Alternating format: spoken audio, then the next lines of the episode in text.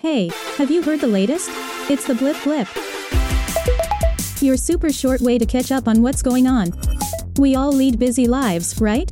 Well, Megan Thee Stallion's insane Oscar audio diary takes it to a whole new level. She squeezed a whole 24 hours into a one minute clip, and it sounds like my mother when she found cigarettes in my school bag.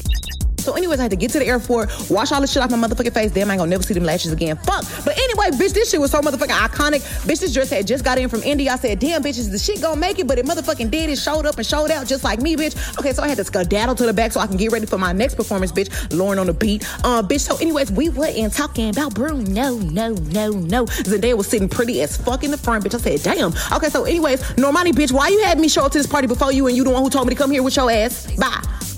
The UK held a concert for Ukraine last night, helmed by Ed Sheeran and his famous friends.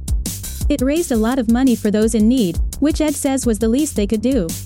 everyone kind of just wants to do their part, um, and I'm talking about everyone. I'm talking about the whole of the whole the whole of England. And I think it just so happens that musicians can do something, so it's nice to be able to do something that is is going to raise awareness and raise money. YouTube is extremely useful, isn't it? I learned how to fix my smashed iPhone screen and went down a four hour shirtless Paul Hollywood wormhole once, but let's move on.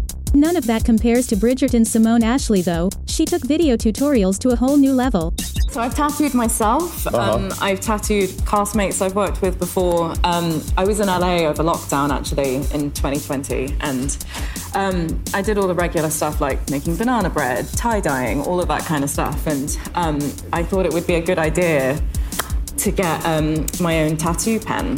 And I found this video, and it was like, oh, um, you can use this deodorant stick. It like has a chemical reaction on the transfer paper and all of this stuff. And then it started getting a bit deep, and I was like, oh, this guy's like using some really interesting stuff. And then I, I looked at the username, and it was called um, prisontattoo.com. Okay, I tried it in front of a mirror and now have PLIB PLIB across my butt cheeks. Thanks a lot, Simone.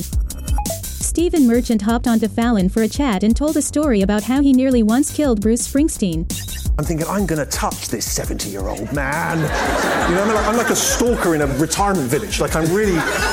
I'm just waiting for him to come out, right? And so he, he so he, he, I get into position and I'm waiting for him, and he comes out and he falls into the crowd. Everybody had a hungry heart, and he's coming towards me, and I'm bracing myself for him.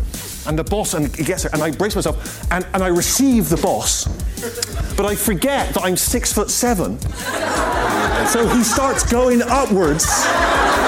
Right? And I'm holding him, and the person behind me is like regular height, and they can't reach him. No. And so now I'm like, I'm. There's a moment in time where I'm taking the full weight of Bruce Springsteen. We're holding, I'm holding the boss. And you know what? Like, he's a small man, but he's a lot heavier than you'd think. Yeah. He bossed it. That's it for now. Get up to date whenever you need on TikTok at Blip Blip or follow the Daily Blip Blip podcast. Produced by Daft Doris, the makers of the Smart 7.